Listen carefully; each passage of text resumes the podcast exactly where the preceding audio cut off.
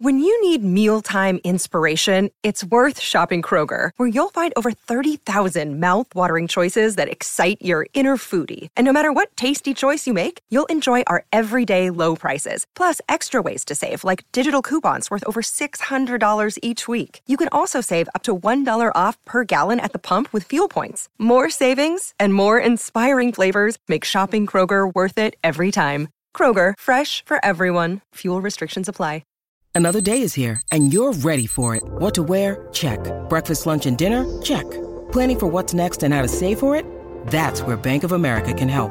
For your financial to dos, Bank of America has experts ready to help get you closer to your goals. Get started at one of our local financial centers or 24-7 in our mobile banking app. Find a location near you at bankofamerica.com slash talk to us. What would you like the power to do? Mobile banking requires downloading the app and is only available for select devices. Message and data rates may apply. Bank of America and a member FDIC. We could do buttons and minstrels because buttons are very good because they rest on the tongue and they melt. I think yeah, yeah, yeah, I think that's.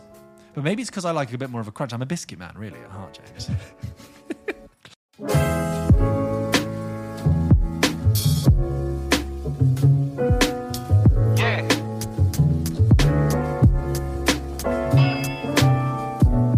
Hello and happy New Year! Happy New Year, everyone. Happy 2024. James, how was your Christmas? well, George, I'd be lying if I said anything about it because it is the 22nd of December currently when we're, when we're recording Look, this. yeah, full disclosure, we are pre-recording this because of the, you know, James and I do like to give each other a time off over over the break. It's The important. show must go on. The show must go on. So all podcasts will be doing this. We're not we're not alone. Yep. But don't worry, we've got a very very 2024 focus themed episode Mm-hmm. ahead of for us. First of all, James, how are you? Oh, I'm a bit sick. You I are a got bit sick. the Christmas lurgy, and I'm so sorry. I came in hot for you, saying I thought it was your fault because last week you were a bit sick, but it's just the parties. It's It is. the it's the going out. It's the cold weather. The everything. It's so not if my I sound fault. Very nasal today. I'm very sorry. If I do blow my nose or cough, I promise I will edit it out. Please note that I had a different type of ailment last week. I'm launching a full-scale inquiry. which was not not to do with me. Dominic Cummings You will will find. Uh, leaking all the WhatsApps. Forgive me. I had a chest Uh, infection. You described George Your as symptoms at the a time. fucking lunatic. Can you explain why five Failure to thousand? grasp basic basic concepts like charts, So R number. I'm sorry that you got Christmas lurgy, but know. this is it. This is very much. I, as soon as we finish recording today, we're basically both off. We go. I'm going home. Yeah. I'm home. Home. I mean, Yeah, yeah, out of the the other side of the M25. yeah. God help me. Beyond. Beyond. Yeah. And you're off to the. to Cape Town. yeah. What a what a what a great idea you've Can't had yeah. to go to a warmer, sunnier climate, but to the southern hemisphere. Southern Hemisphere, Southern Hemisphere sun. Oh. It has to be done. It has to be done. Can't wait. And um, yeah, last week you must remember. look, Last year, we should say, the uh, Pulp Kitchen Awards. Second we- annual. we did- yeah, we did our review of the year, and uh, if What you haven't checked night. that out, what a night it was! And and you know, if you haven't seen the pictures in the Daily Mail of you and me staggering out of a limo Yeah. at four The, the o'clock bow in the tie's undone. yes, A, a bottle of champagne in one hand. Do you think- cigarette in the other? you'll ever get to the point where you can tie your own bow tie, or are you going to be one of those people I can that tie my own bow tie. goes, oh, Uh, I uh, I'd probably if you asked me to do it right now, I'd fail. But there was a period of time when I could do it. I'd probably have to check. Whereas in, whether it's a normal Windsor knot, you just know off by heart. Wins oh like a tie tie.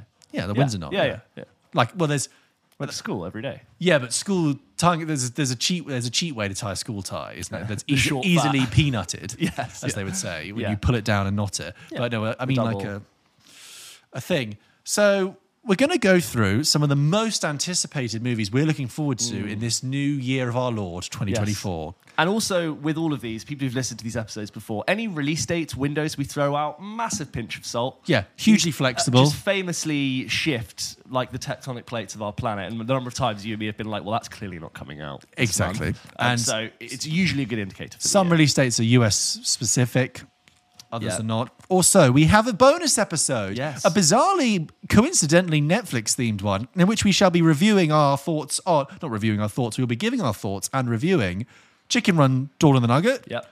Uh, James has finally seen Maestro, caught up with that big Oscar contender for this year.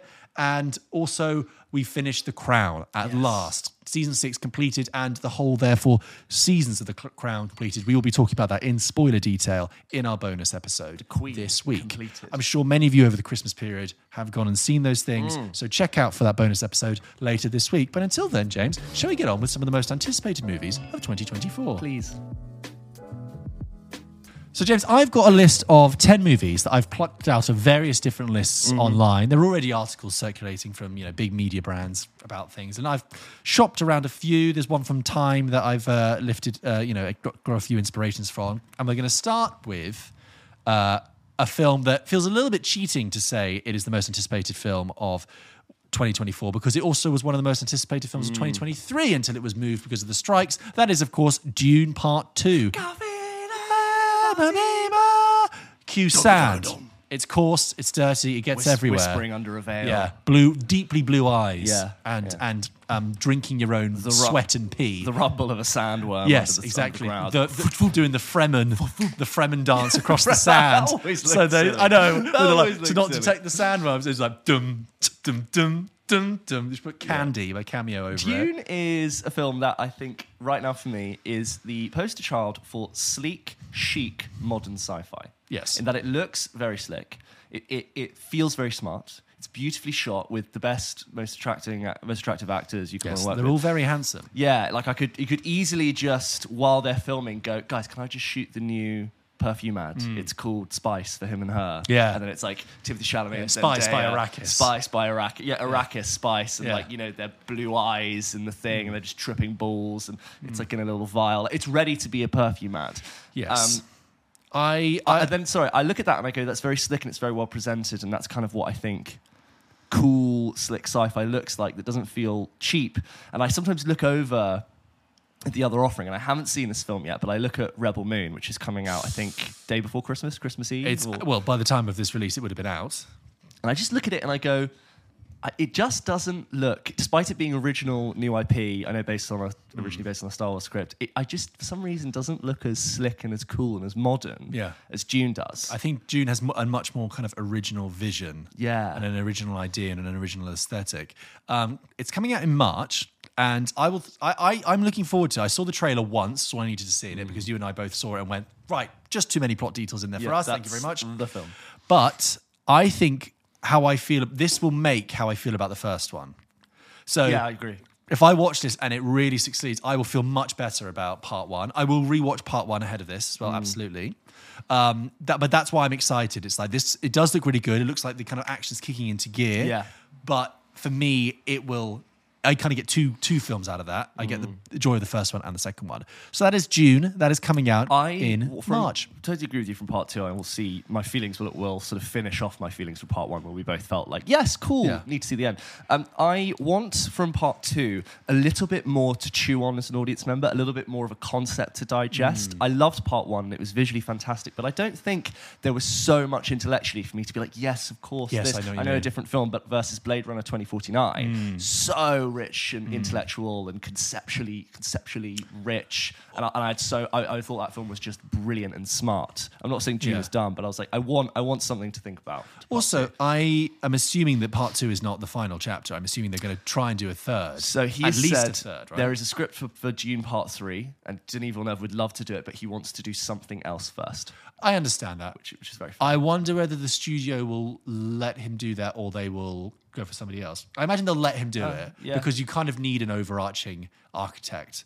for Assuming this. that it's critically and commercially successful, I'm sure Yes. they would go. But then that means- kind of like how Nolan did Dark Knight, then he did Inception, then Dark Knight Rises.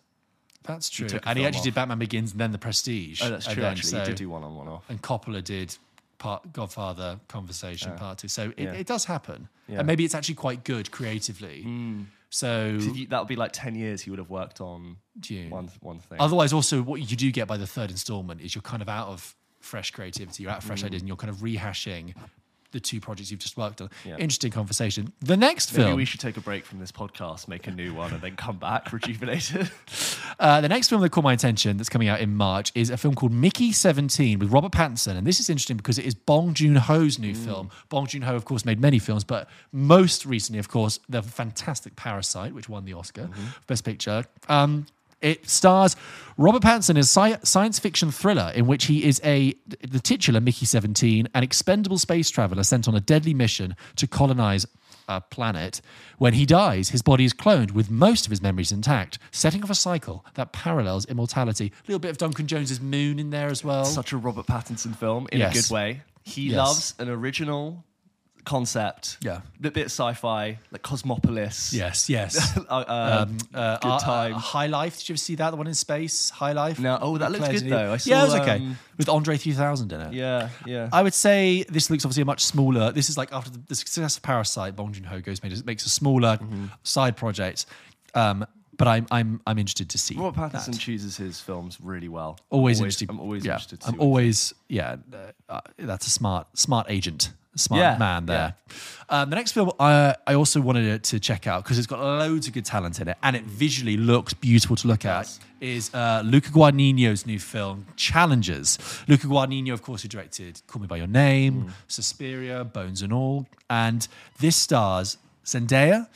Josh O'Connor, who we like very much from Yeah, The Crown, do. and Mike Faist, who I mentioned when we talked about most hot actors right now. And I, Mike Hmm. Faist was in uh, Spielberg's West Side Story, was fantastic in it. And I saw him on stage in London last year in Brokeback Mountain. He was fantastic. And you have this kind of what looks like a very 1980s set, um, waspish love triangle Hmm. in this sort of the tennis world, full of sex, a little bit of blood. It's a sexy thriller.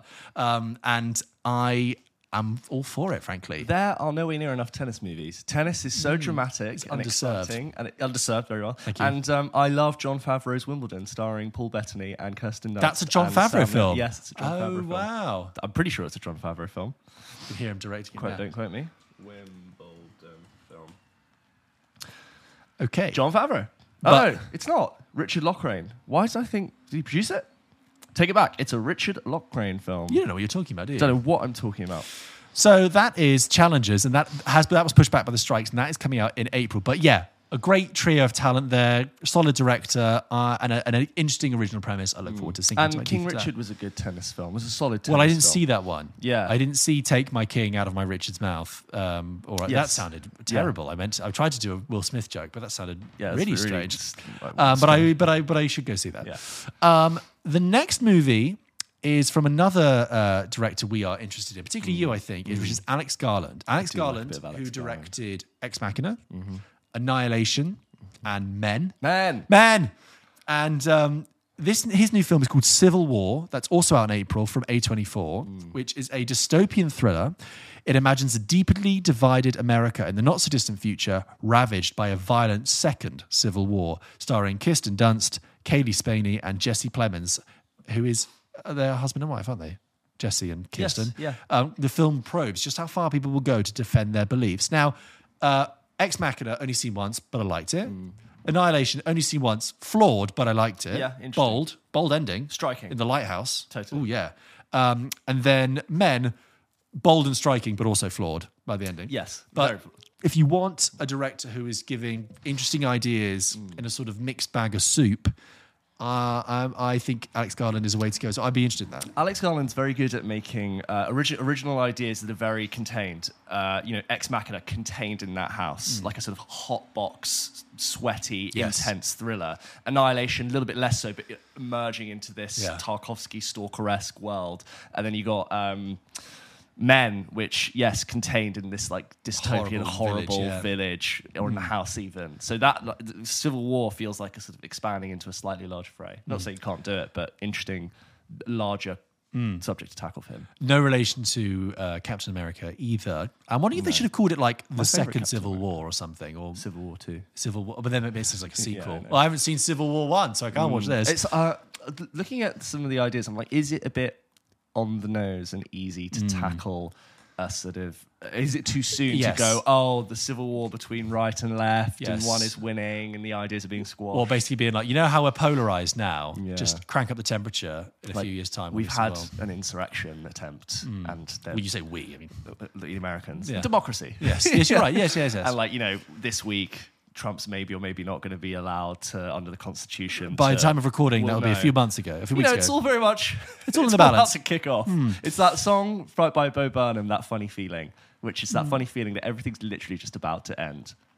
And on that Moving note, on. let's move on to um, uh, Back to Black, the Amy Winehouse biopic, directed by Sam Taylor Johnson, who, of course, made Nowhere Boy and uh, I think Fifty Shades of Grey, actually, the first film. Um, this has been kind of got a lot of mixed feelings about this, and I kind of do as well. So the reason is, is that I believe that uh, um, Amy Winehouse's father is involved in the production of this film. And anyone who saw Asif Kapadia's Amy Mm.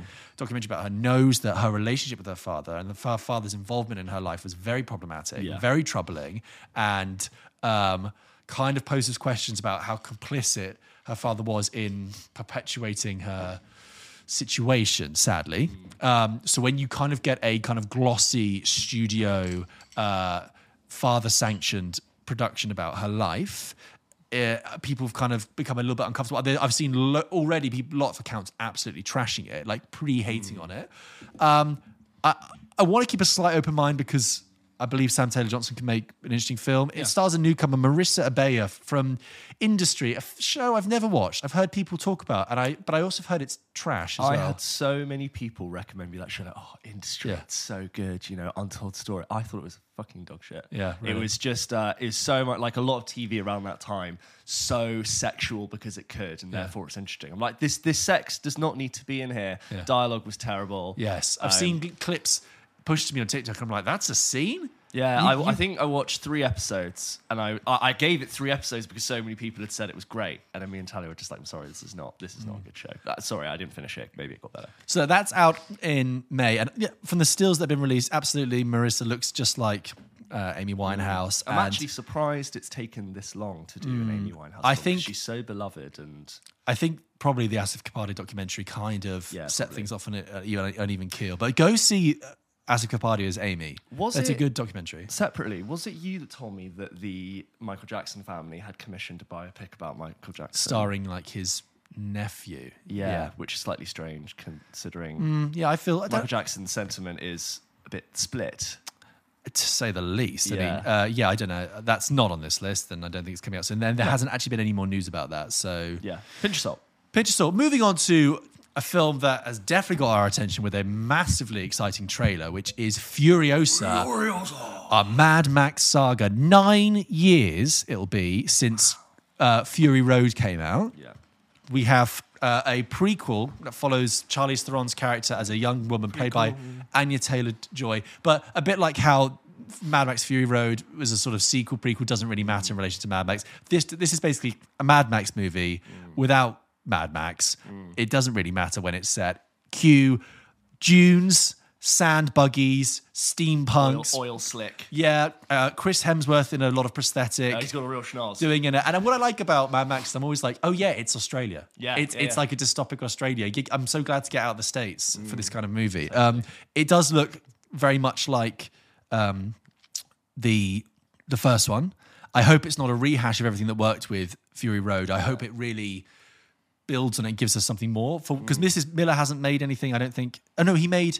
That's it. He made Three Thousand Years of Longing. That was it yes. which I Oh saw, which God. I actually really liked because it was So so yeah. Have you seen it? You- No, no, but I remember you talking yeah, about it the completely wild. And now he's gone back to doing this. I think um, I'm, I'm interested. The thing is about Mad Max Fury Road is that I only saw that once. I saw it at the cinema. Yeah. and I enjoyed it, but I've been always a bit surprised at how the love and Yeah. adulation that film has received in the past 10 years. Like people hold it as like a genuine masterpiece. Yeah. and I'm, I'm not, I'm, I don't disagree with it, but I'm like, oh, I have to go and rewatch that now. Yeah, I think I've seen it thrice. Oh wow. uh, in cinema, at home. I think we've had this then- conversation yeah. before. I, I think I, I agree. It's uh, masterpiece is a strong word to use for it. It's an immediate like masterpiece of, of visual storytelling. Yes. Like, I don't really think we got many films like that of the studio blockbuster that managed to achieve storytelling in that way, and it felt so fresh and so new. Really tactile film filmmaking, very kinetic, and that was such a refreshing Change from something which I looked at that film before I saw it, and I thought that will come and go, and no one will ever think about that random Tom Hardy movie. But um, no, it was really surprisingly very good. Really great action. Yeah, surprised it took this long to do it. A lot of interesting stories from uh, the relationship between um, Tom Hardy and Charlie Theron. Charlize Theron. They did not get on together when they were working. Yes, he's a bit of an interesting character, isn't he? Yeah. Um, I would just say at this point, James, you offered to get me some water before you recorded, and it has not materialized. Should we take a break? Should we take a Pulp Kitchen B-roll break, and, And, we'll have and then, water? and, and then we, you can get me some water and we can talk about the other films we can do. Also, you did say you were going to change your jumper, which has a hole in it, but you, you've stuck to it now. It's fine. Is there anything else? You're real. no, I'm just kidding. Just, the just tap is there. no, it's fine. Um, Cue- did cue you the want to break? Yeah, I can take a, as in like a, po- a, a podcast break. I mean, I can keep going. I don't mind. The music will be fading in now, I have wa- and I then there'll actually have be water in my bottle B-roll right and a but tea. It's just. Um, So, thank you, James, for just giving me some water. show, show the people the water. And he's put ice in it. Isn't that classy? It's really nice. You do look after me here. Yeah, in the summer you get straw because it Mm. adds to the cooling effect. Oh, I love it. Like, Yeah. like we talked about it before, like the hamster in the Yeah, yeah, and it's sort of a straw when you suck it, it, it washes in. goes straight to the back. Okay, next up, look. Well, um, excuse me. So, um, Deadpool three Yeah. in July. Now, I don't know where to even begin with this because first of all, Deadpool, the last Deadpool came out like five years ago. It'll be six years by the time this film comes out. In which time we're, we're very much aware of that Ryan Reynolds can do the Deadpool shtick. It, Deadpool is not new and funny anymore. It's kind of like it- the first Deadpool came out in 2016 and it was kind of like, woohoo, risky. Then the was- second one came out 2018. We're like, oh, okay, funny. And now um, it's going to be seven years. Deadpool one really felt like Ryan Reynolds had reached his final form. Yes. like he'd long been that. That's him at the peak of his powers. Yes. His comedy had always kind of been leaning towards it, and it felt like his pivotal role. Yes. And from that, we've seen a lot of Ryan Reynolds films where he does Yeah, variations Deadpool on that. sort of in varying levels up to eleven. Yes. And he's, that's kind of his thing. And look, I can't really say, oh, he does the same thing in every film because a lot of like really top actors who are very successful do the same thing in every film. But hmm. I, I liked Deadpool 2. I don't remember it well, and I'm not like. I was fine. very, I very much satiated, and I'm very happy to see what Deadpool 3 whenever it's ready, which turns out is this year.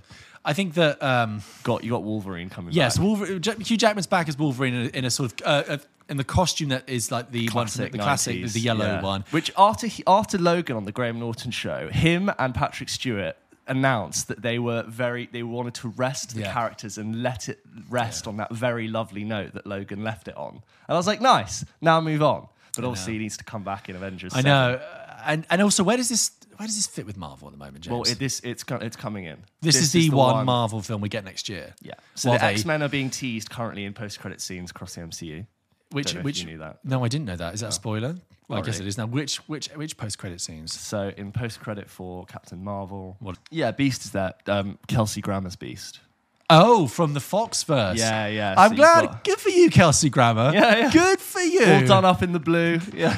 You know, Kelsey Grammer, as the Frasier reboot says, doesn't have a lot of time. So, uh, you know, sorry, sorry, has a lot of time on his hands at the I was gonna moment. say, Doesn't have a lot going on in his plate. What do you know? Um, and um, yeah, God, that sounded incredibly tight, didn't Yeah. it? Um, and if they were like, you need to sit in makeup for four hours every day just to film this, like, baby, I'll be there putting the makeup on. That's a Frasier reference for you.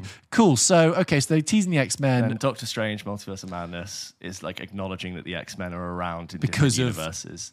Professor X. But uh, Pedro Pascal has been cast. He hasn't been cast. He's been teased. He's not cast. I think he's cast. It got cast. really? Yeah. Why you? Why do you know this and I don't? We don't Pedro talk Pascal, Reed Richards. I don't think it was. Uh, yeah. Which I thought was a While a deal is far from done, sources tell Deadline that three-time Emmy nominee Pedro Pascal is, is in talks to play it. So it's not signed on the dotted line. I think that's a bit boring. I'd rather they made a new star, if you ask me. yeah, but he's so hot right now. He is so hot right now, but he's a bit. Uh, he's such a known. known But he's such a daddy, and he he, he was playing the OG daddy, wouldn't he? Such a daddy. Like it's actually, I think it's actually quite a smart choice. It's hot. Like they did the Krasinski thing, and then Yeah. they needed to move on. It's like a fan thing. Um, Anyway, uh, Anyway, yeah, that it's, is- it's all it's all coming around. Um, And also, Marvel is currently trying to obviously massively recalibrate because their whole um, Kang linchpin has become undone. Yeah, do, do we want to talk about that now? Because I think I think uh, 2024 currently only has Deadpool. Deadpool and there's one other thing.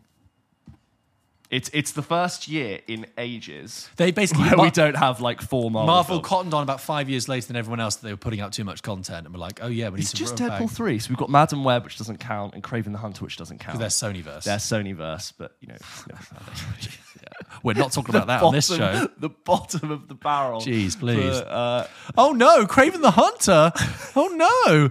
Anyway, Who do we got? Who do we got? Who do we got? spin, spin the wheel. and Madame Web. Yes, we'll go for yeah, that. A Spider-Man villain from like 90s cartoons. Please, let's But, move uh, on. yeah, Let's. sorry, that is quite telling, though, just to acknowledge that Marvel is putting a pause on their films for them. To only release one film is like, whoa, taking a break. And then we, the news will be sort of three, four weeks old by the time you're listening to this. But this week, Jonathan Majors was Fired. Uh, was, was fired from the MCU after the court guilty. ruled that most of the uh, allegations of abuse had come through. Which and the, the evidence never really looked good for him. And I think Marvel probably known for a very long time this is going to happen. I'm sure they have a file A with all of the rest of the scripts for the next Yeah. 10 films, and then a folder B with Yeah. all of the rest of the scripts for the next 10 films. And Kevin Feige will like initiate folder B. Yeah. And now all of the other films have been rewritten. Uh, do you think it'll be recast or do you think they'll just get rid of him? I think they'll get rid of him. Just just change it completely, despite I- I- everything they've done to say. Unless they could do a, re- the a recast, but the problem is, the it's like, title of the Avengers film will change. uh, but also the thing is, Kang, like it is his face throughout eternity. You can't be like, and now he has a different face.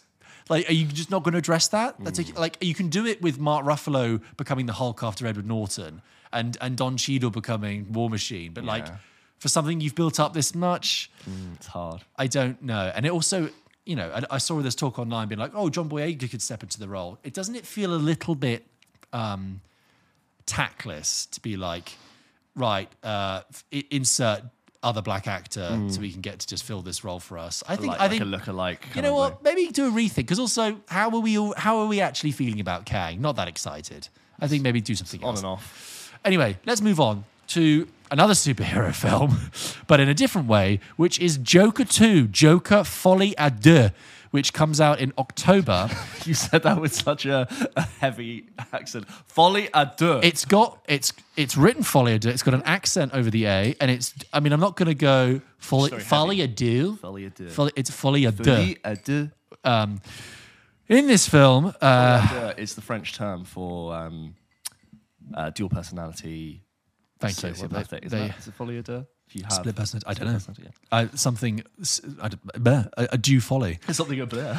Joaquin Phoenix returns to his Oscar-winning role as Arthur Fleck, and Lady Gaga stars as Dr. Harleen Quinzel, a psychologist at Arkham Asylum, who, as we know, treats the, jo- the Joker, but however, it leads to her own descent into madness and the adoption of a new persona, Harley Quinn. Folie à deux, delusional mental illness shared by two people in close association. Right. So Joker and Harley. So, like a partnership. Um, I, I, I've heard it's like going to be very like musical led, isn't it? It's very, you know. I, I'm sort of very, very lukewarm on mm. the original Joker. I know you mm. hold it in high regard. Mm. Yeah. I don't think that film needed a sequel, but we're getting it. I guess it was inevitable.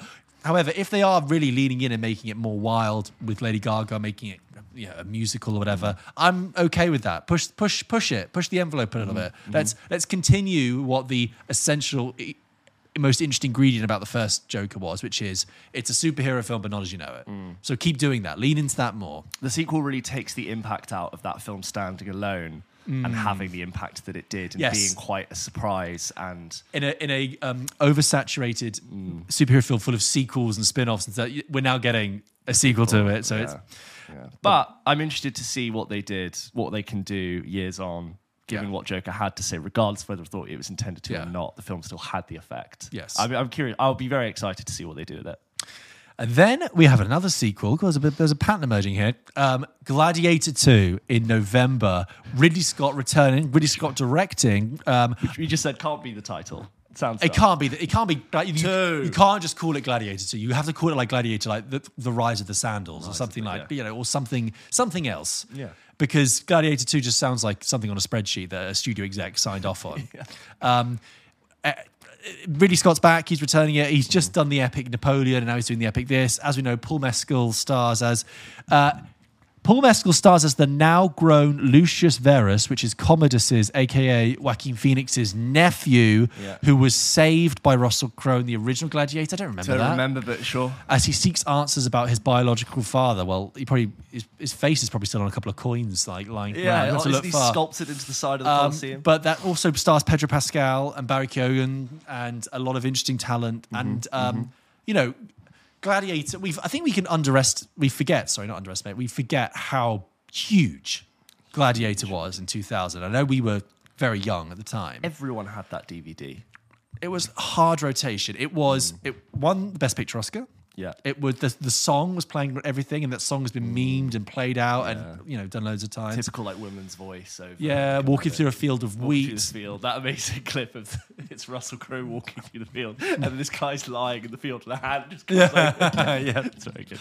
Um, and I I guess it was kind of inevitable. It's, the fact it's taken 24 years to seem like a long period of time. But yeah, you know what? I'm. We haven't had a good. I don't think we've had a good sword and sandals epic since Gladiator. don't dark, don't tell me 300 was as good as that. We all know it wasn't. Like No. I watched Gladiator, Gladiator fairly recently, and it and it is a solid film. Like it, it works. When I was 12 or whenever 300 came out, it was the coolest film. Oh god, yeah. It was the coolest Oh my god, yeah. You could Had watch. a great trailer. the visual aesthetic. Oh god, this is so cool. dark and grungy. You got like a Fassbender but we didn't know he was Fassbender Yeah. in there, and just just like the all the concepts. I thought there's nothing cooler. Yeah. And then you watch it later as a grown up, and you're like, eh, it's a little bit. It's a bit like um, it's a bit trashy. A bit like, yeah, ugh. yeah. Uh, Um, but, but- Gladiator yeah. two, sure. I'm, su- I'm actually I'll surprised believe it when I it's see been it. it's been 25 years.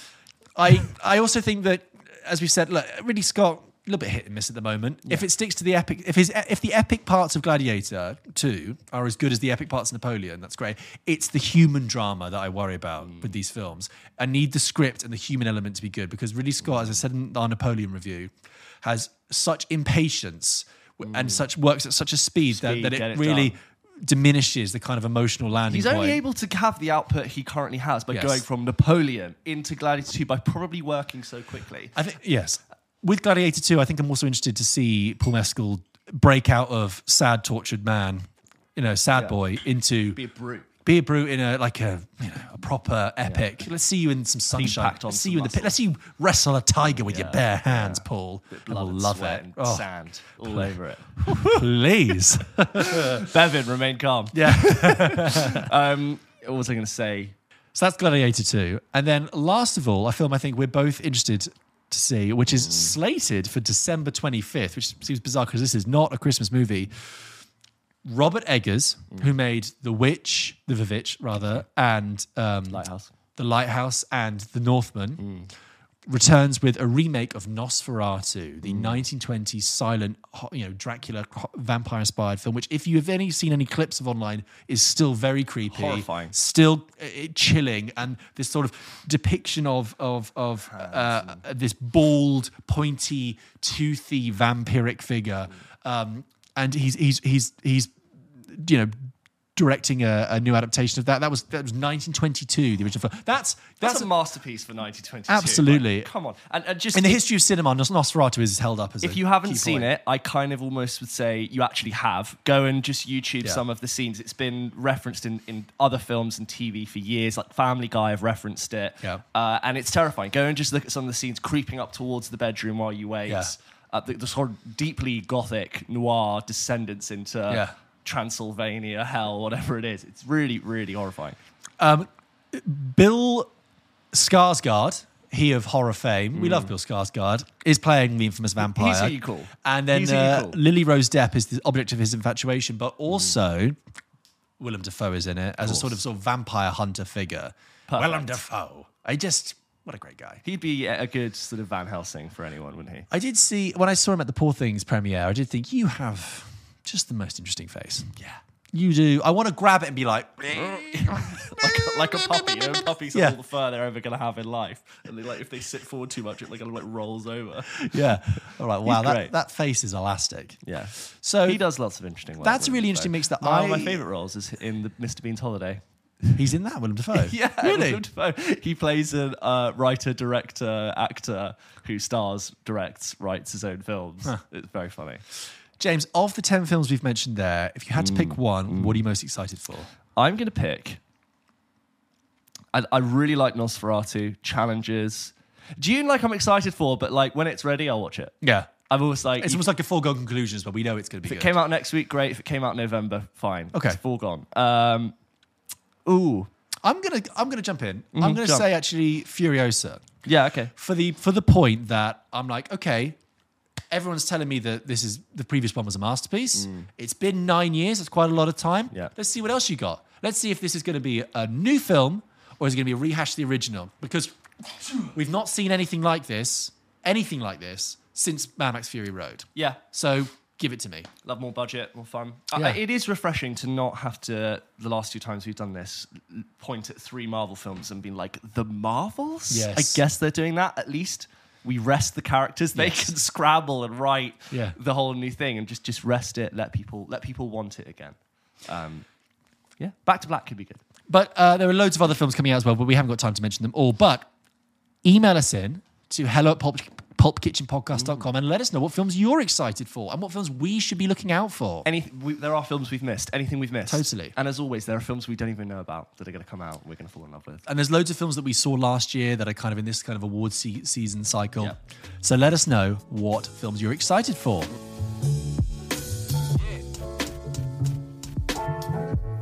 2024. Time to read the first batch of emails from the Sirens. As always, guys, if you wanted to send an email to the show, you can do by emailing in to hello at pulpkitchenpodcast.com. And I will just say, when we did the Pulp Kitchen Awards, we put a shout out for everyone's thoughts about 2023 in review. We had we had a great response from people telling us all what their favourite films were from last year, and we tried to read out as many as we could. We couldn't read out them all. Some came in after we already recorded it. We saw them, we read them, but it is 2024 now, so we won't be uh, reading those through anymore. We will be moving on with our eyes set to the future, to this new year.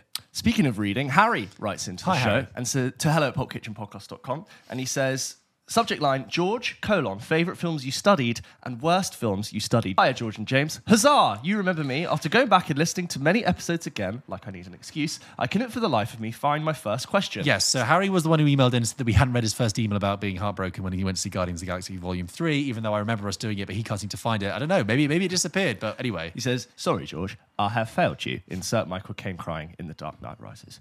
Nevertheless, it feels great. You remembered.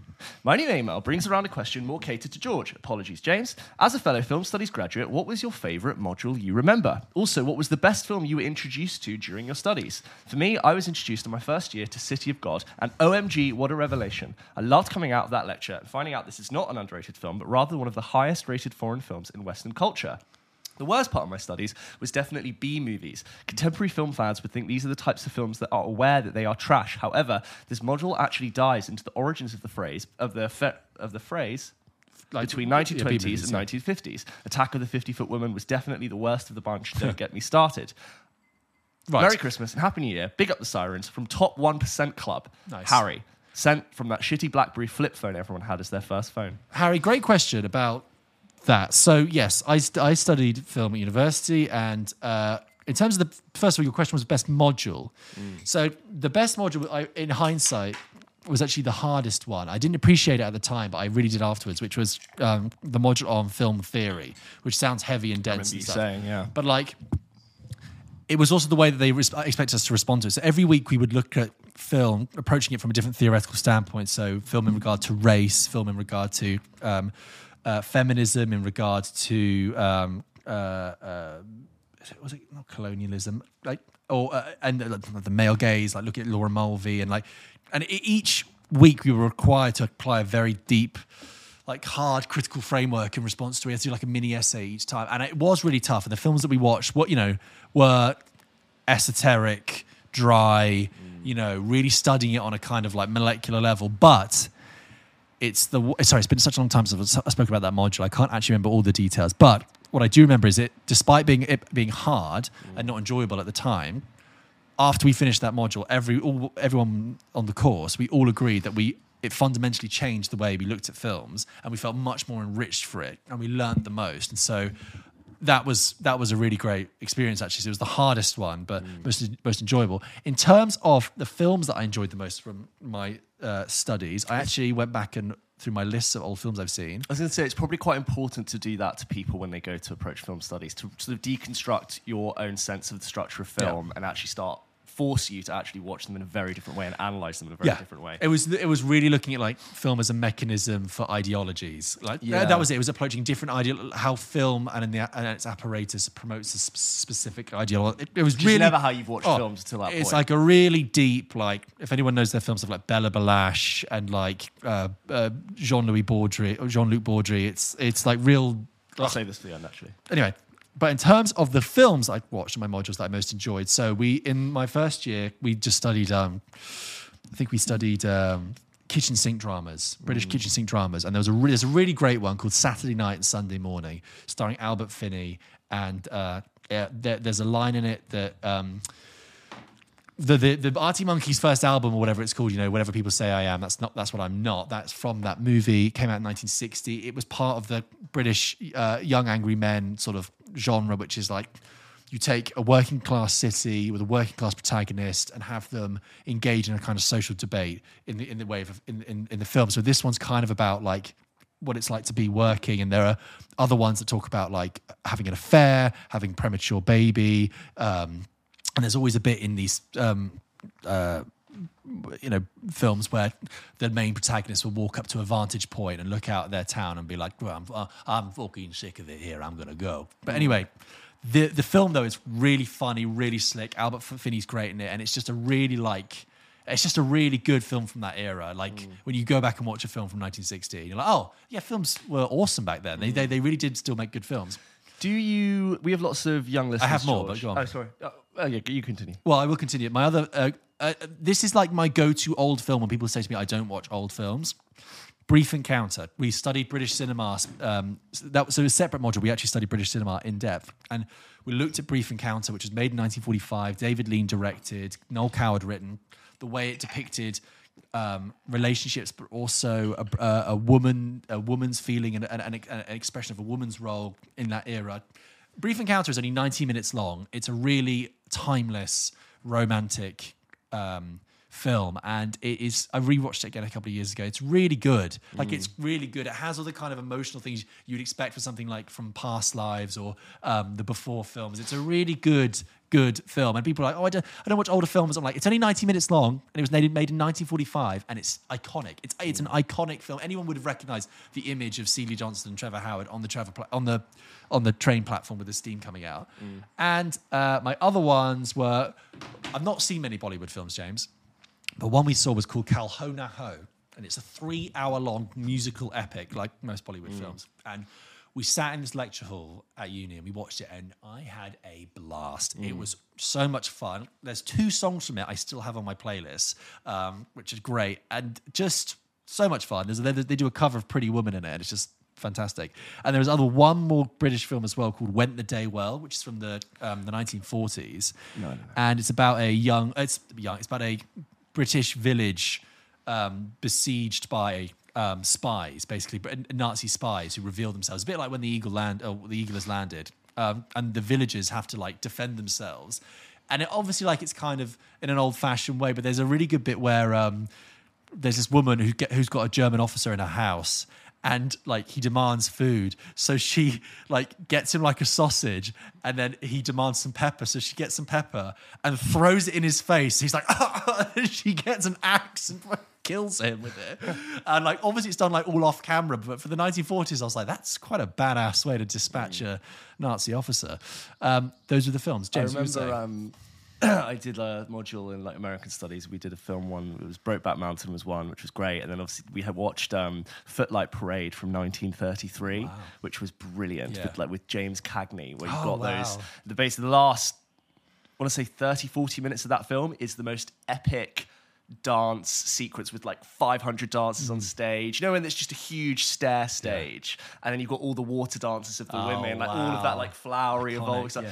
Uh, go on YouTube and check out the, the clips from that, and you'll see that they've been uh, quoted and memed Yeah. in like a million different ways, and that was genuinely brilliant. And the whole film is about like a don't quote me on this, like a, a dance producer, choreographer trying to facilitate Hollywood to film a massive dance sequence. Right. So it's a little bit like this guy's a little bit of a chancer, and he's going, "Why? Who you got, got on the phone? Talk to me now." And then it all involves in this like amazing um, looking for a Shanghai. Right. That's brilliant. Um, do you rec- We have lots of young listeners who love film. do you recommend film studies as a uni degree? Because people will be interested in film, they question. listen. Young people will be thinking, Uh, especially questioning the value of university.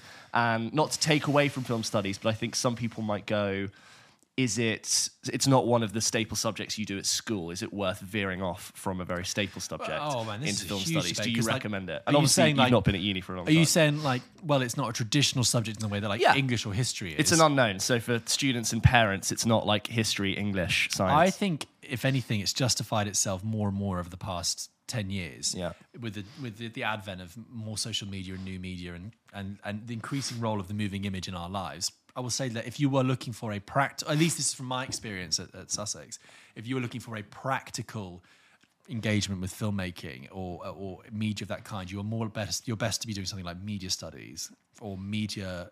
I would. I know a lot of people who did media studies. As someone who works in media, I would not do media Okay, studies. okay. Let Waste me of time. You can learn media studies in Let me half an back. hour. or- Okay, let me take that back a second. Yeah. Forget media. Studies. I just want to clarify my media studies thing. I don't think it's a bad degree.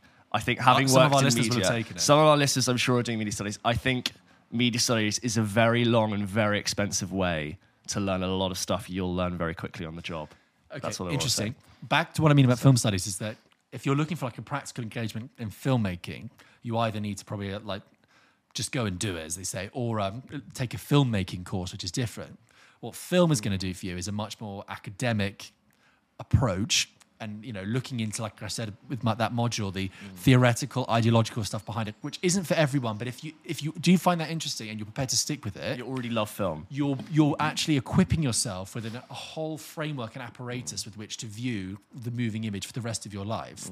So then, when you see stuff like on whether it be on TikTok or at the cinema, you understand the, what the visual image can do in a different way. And I I, I benefited from from a lot of that. Mm. No, I didn't leap into a career in film out of it, mm. but that's a wider debate about what you what you uh, ascribe the true value of a university ex- mm. experience is. I mean, this is a whole deep debate. Yeah. But I would say if you're going to do film studies, like you will get the value of it is in just like ultimately rewiring your brain to re-see how the visual image Totally. works.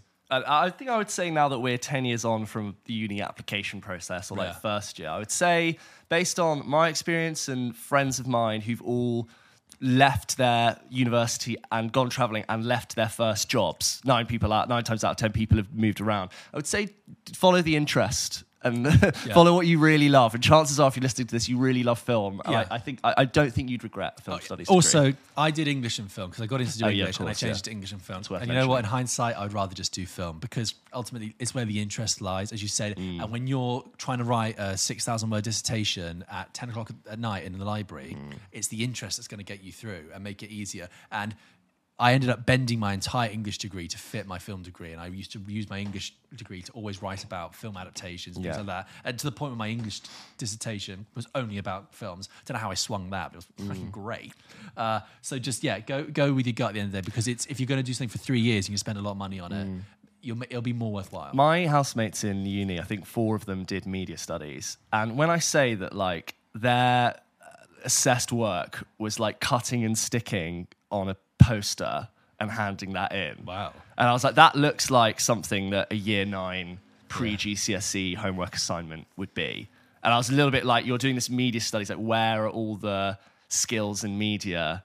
And like, what I was doing, I had to like do statistics. I was did psychology, statistics, analyzing studies, doing like um, cross study references, like weird math stuff. And I was like, oh my God, I could have been doing that, which just would have been way easier. But, but I obviously didn't do any media while I was at uni. I was interested in media, but I left and started working as a runner and I learned faster and better all of the skills that they would have learned in a media studies degree. So I would just check. It's a very long and expensive way to do that. And if you're cutting and sticking on a poster So as a basically- uni course, Nothing wrong with doing media studies, but make sure you're getting value out of it. Yeah. Make sure you're really getting getting a, lot of va- value out of Yeah, it. absolutely.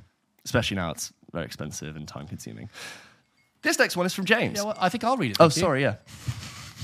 This next email is from James, who just says, "Hi fellas, big fan of your poddy, and surprisingly a big fan of drumroll please dot dot dot films. Yes, magnificent, brilliant, and of course occasionally gorgeously sexy films mm. are the one true art form. Anyway, to get to the point, I think it's time we accept the crown decided to make Charles more redeemable because he's king now. Adios, boys. Mm. I'll have my golden nugget opinions for you soon. Cheers, Jambo. James, were you?" What time of yeah? You said that ten past ten in the evening. I think you'd had a bit of port or something by that. You Christmas merriment. Um, we're going to be talking about the crown in our bonus episode this week, so we'll just move that discussion over to that. uh, No? Yeah, I will say over broad strokes, the crown has always been an equal amounts of critical and celebratory of, the monarchy. I think It, it dishes it out in, yeah. in di- lots of different ways. Dave, it's a three dimen- It's attempting to be a three dimensional characterization of those people. So, I think that is our answer, James. This next one's from Corey, who says subject line chocolate. Hey guys, I hope you're well. In episode 106, you talked for a while about chocolate. We did. Have you ever tried chocolate in coffee? Not a ton, just a tiny piece. You can get cacao nibs that are less processed. Might sound weird, but give it a shot. Best, Corey. Yes, Corey, I have. I like to pour the like you see on TikTok, like espresso over a block of chocolate. It's lovely. It's very, You very don't nice. just like dunk a Twix in and suck it through that. No, no, like uh, yeah, just like fresh Nespresso being poured over good chocolate. It's a little bit indulgent and strange, but maybe this did um, this did kick off a big conversation because Michael, friend, of the show, wrote in and about chocolate. Said, "All right, all right, all right." Michael again from a damp, dreary Glasgow. Glad you enjoyed your time up here, James. I'll did. get to my thoughts on Wonka in a second, but I had to get wade into this chocolate in the fridge debate first. And I'm sorry, but for such a reasonable man, whose opinions I so often find myself nodding along to, I simply cannot get behind George's abhorrent opinion mm. of fridge chocolate. He's awful. How dare you? Saying it, saying it tastes better from the fridge is objectively wrong. It mm. actively tastes worse. It tastes weaker. It's not as smooth. You nearly lose a tooth with every bite. Even Hotel Chocolat, one of the fanciest of fancy chocolate makers, mm. says chocolate kept in the fridge is worse, that it adversely affects texture, and it, that keeping it in the fridge prevents it from releasing all of its flavor. And here is a link to show that my pedantry has no bounds. And sure enough, Yes. Michael has included a link from Hotel Chocolat about why you shouldn't put your chocolate in the fridge. Um, Cool. I disagree. I disagree. I'm, I, I've, had, I've had it. the other day. I'm not saying, for the record, that chocolate tastes bad out of the fridge. I'm not saying I won't touch chocolate if it's not been in the fridge. But every time I eat it, I often go, if that had been in the fridge, you'd lose that sort of acidic clagginess at the back of your throat. And you've You're got quite a nice- fundamentalist about it. In what respect? You were like, uh, you were like, it was came across like you wouldn't leave chocolate out of the fridge. uh, I, no, You're I- tolerant of it. But you know what it is? I will eat chocolate out of the fridge, but I will never eat as much as I would have done if I if it'd been in the fridge. Because it's just not got that refreshingness to it. I think it's a personal thing. We should do, you know, we should do a taste. Someone did comment on the YouTube and say you do need to try them side do, by side. we'll do. I have I'll had get some two defenders. chocolate bars. Can I yeah, say it? That's fine. That's fine. Um, what, what if I were to do that? Bar of dairy milk I think you've got to go plain, yeah, to, Yeah. Keep, to get the objective. I think a bar of dairy milk in the or buttons, like buttons, because they're very. ah, the minstrels. I think is a really key one because We could do buttons and minstrels because buttons are very good because they rest on the tongue and they melt. I think yeah, yeah, yeah. I think that's. But maybe it's because I like a bit more of a crunch. I'm a biscuit man, really, at heart, James. um, I and do then love biscuit too. also, Michael shares his thoughts on Wonka, which I'm sure Speaking of chocolate, a lot of people would have used their Christmas break to go and see. And Michael says, I found myself broadly agreeing with your guys' opinion. I thought it was all right, but I'm a bit blown away by the sheer number of five star reviews it got from many critics. For me, it didn't come anywhere near to the heights of the Paddington films, as it's not consistently funny, sometimes tipping over into being a bit cringy. Yeah, I see that. Uh, and nor is it consistently moving or heartfelt. I think Chalamet copes surprisingly well with it being an all singing and all dancing musical, although his mother was on Broadway, so shouldn't he, that be, be all that surprising? I didn't know that. I didn't know his mother was an actor. But for me, Gene Wilder will always be Wonka. I don't think Chalamet's take not being as embittered or cynical as Wilder's is an issue, as Wilder's is older and more worn down than the character. Um, sorry, more worn down by the greed he's been privy to in his career, and Chalamet's is still a fresh-faced newcomer in this iteration. But like the two of you said, Chalamet's take definitely missed the sardonicism, mischievousness, and the off off the wall elements that Wilder brought to the character. I don't think the songs are particularly memorable. I agree. I don't think they are. And found the little nods to the original 70s soundtrack to be a bit of a misstep. I obviously understand why they did it, but for me, it only served to remind me of how great the songs from the original are and how none of the new ones come close to the likes of The Candyman or Pure Imagination, although I appreciate it might be unfair to expect them to reach those heights. Ultimately, if we're going for a confectionery comparison, I'd say it's the cinematic Candy Floss Bright, sweet, easily consumed, but not much substance to it outside of that. Michael, that is very spot on, I think, mm. actually. That's a good little anecdote you've given us there. Roald Dahl, it, it really Analogy, does. rather. Yes, the, the whole like um, like you, you do think about Roald Dahl, and we made this point in the review. It is weird and sinister and dark, and there are really like harsh But consequences. enjoyably dark, Yes. deliciously like, weird. Uh, use the illustrator, Quentin Blake. Blake. like, that sort of style of like kooky, weird, big Yeah. nose, the witches, Yes. the twits. Big nose, not, in the, not the way Roald Dahl would Uh, describe yeah, it. yeah, like you know what I mean. Like it, lo- it was too soft around the edges, too mushy. That was my thing coming out of it. It It's is a mushy floss. marshmallow. Yeah. It's a marshmallow. It's, It's a marshmallow. It's You know the big ones, the big Yeah, marshmallows. it's You're not like, oh, okay. a nice bite of chocolate in or out of the fridge. you want a bit more fridge with the with your Wonka chocolate. That concludes our emails for this week. It's time to play a game. Let's please do it. George, it's 2024, and as always, Pulp Kitchen ends With a game. with a game. George, we are back with a game that we picked up on at the end of the year, which was a faster, oh, varied goodness. version of the name 6 in 30. It's a name 3 in 6 seconds, but there's multiple per round. They kind of get a little bit harder towards the end, where I'm Yes. thinking, they're all easy, but in 6 seconds, Yes. I have to be a bit easier. You really put my brain through it. yeah. Steam coming out of my ears. you know? Yes, yes. All right, George, are you ready? You have to name three of these in six seconds. Ready? Three, two, one. Name three Batman villains. Uh, J- uh, Joker, Penguin, and Catwoman. Yeah, uh, yes. Name three films with one word in the title. Once. Wally. Up, up. I'm gonna say it's a fail. It's a fail. Once and up. Name three film composers. Uh, uh, uh, Howard Shore, um, John Williams, and uh, no, Trent Reznor and Atticus Ross. Name three films that came out in the 90s. Uh, Matrix, Truman Show, and Ace Ventura. Name three non-MCU Chris Evans films. uh, Push, The Fantastic Four, and Gifted. Yes. Name three films where the main character dies. Uh, spoilers. Um, Sunset Boulevard. Um, main character. Uh, Time. Time. The Matrix. Matrix. Four, three. Gladiator. Yeah, we've had that question before on this show. Troy. I think we shouldn't ask it because it does give away films. Uh, come- old. I think you're fine. I don't know. Oh, you said please. earlier we have young listeners. I don't want to ruin To know that. Russell Crowe dies at the end of Gladiator, that also doesn't ruin the movie for you. It's a shame to know it though. I think it's fine. All right. Uh, you failed most of those, I'd say. well, they're Just hard. That's why they're hard. They were also things that we've played in 30 seconds, like the Ah, names. Yeah. films with one word in the title. I thought so. Yeah. Catwoman is a bit of a stretch I for a villain. I know. I know. Two Face Joker Bane. Oh, Tooth Bane. Yeah. Whatever. Yeah. Whatever. Nerd. You're so ridiculous. All right, George, you ready for your second round Sure. of name three in six? George, you have to name three of these films in six seconds. Are you ready? Yes. Three, two, one. Name three films set in World War II. Uh, Saving Private Ryan. Uh, win the no. Saving Private Ryan and uh, uh, Fury and uh, Hacksaw Ridge. Yes. Name three Sam Mendes films. Uh, Revolutionary Road, American Beauty, and uh, um, Empire of Light. Yes. Name three actual titles of Fast and Furious films.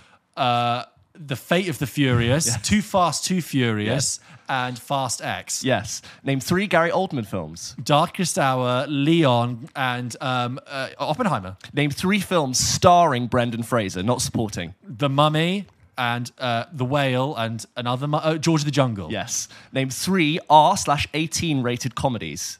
Oh, The Hangover. Yeah. Um, Old School, I could give it. and uh, Big one. Deadpool. There you go.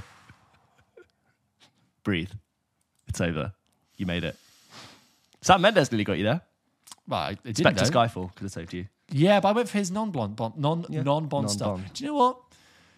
Um, What's a good 1917. Sam Mendes film? Revolutionary Road. Yeah, American but other Beauty. than that, is American Beauty good? Skyfall. Is American Beauty good? Is it actually good? I've I've not seen it in over five years, but uh, I've only seen that once. I don't know if that's a good film anymore. I liked it when I watched it. We it. talked about this recently, didn't we? Without the guy filming the plastic bag and how that's not really interesting anymore.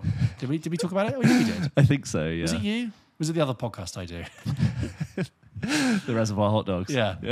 Um, that's it. By the way, we never talked about this on the show, but James and I have a running joke about phantom spin-off uh, Pulp Kitchen. The other gangs. You know, like you know, like how like there's the the Wario to Mario. Yeah. and there's the like the, the Bizarro worlds or the parallel universes where it's not called Pulp Kitchen, but it's another Tarantino food, Food. pun Yeah. podcast. So The Inglorious, Inglorious Blanches. the Inglorious Blanches, the Reservoir Hot Dogs, the Dogs, Kill the Grills, Kill Grills. the um, the Death Prove, Death proving. Like Yeah, death, death proving, proving. bread. um, the Once Upon a Time in Paul Hollywood, Yeah. and we didn't have anything for Django, did we? The Jackie Brown bread, Jackie Brown bread. Jando ungrained. Un- ungrained, maybe. unleavened. Mango, Mango Unchained. Mango unchained. There you go, Yeah. Mango Mango Unchained. unchained. All options, guys. All options. all options. Uh, anyway, okay. Any more games for me? Or is that that is all, George. Thank you That's for- all for our first episode of the year. That's episode 108. No, 109. Who knows anymore? Guys, thank you so much for listening to this episode of Pulp Kitchen. I look forward to spending the rest of the year with yes. all of you.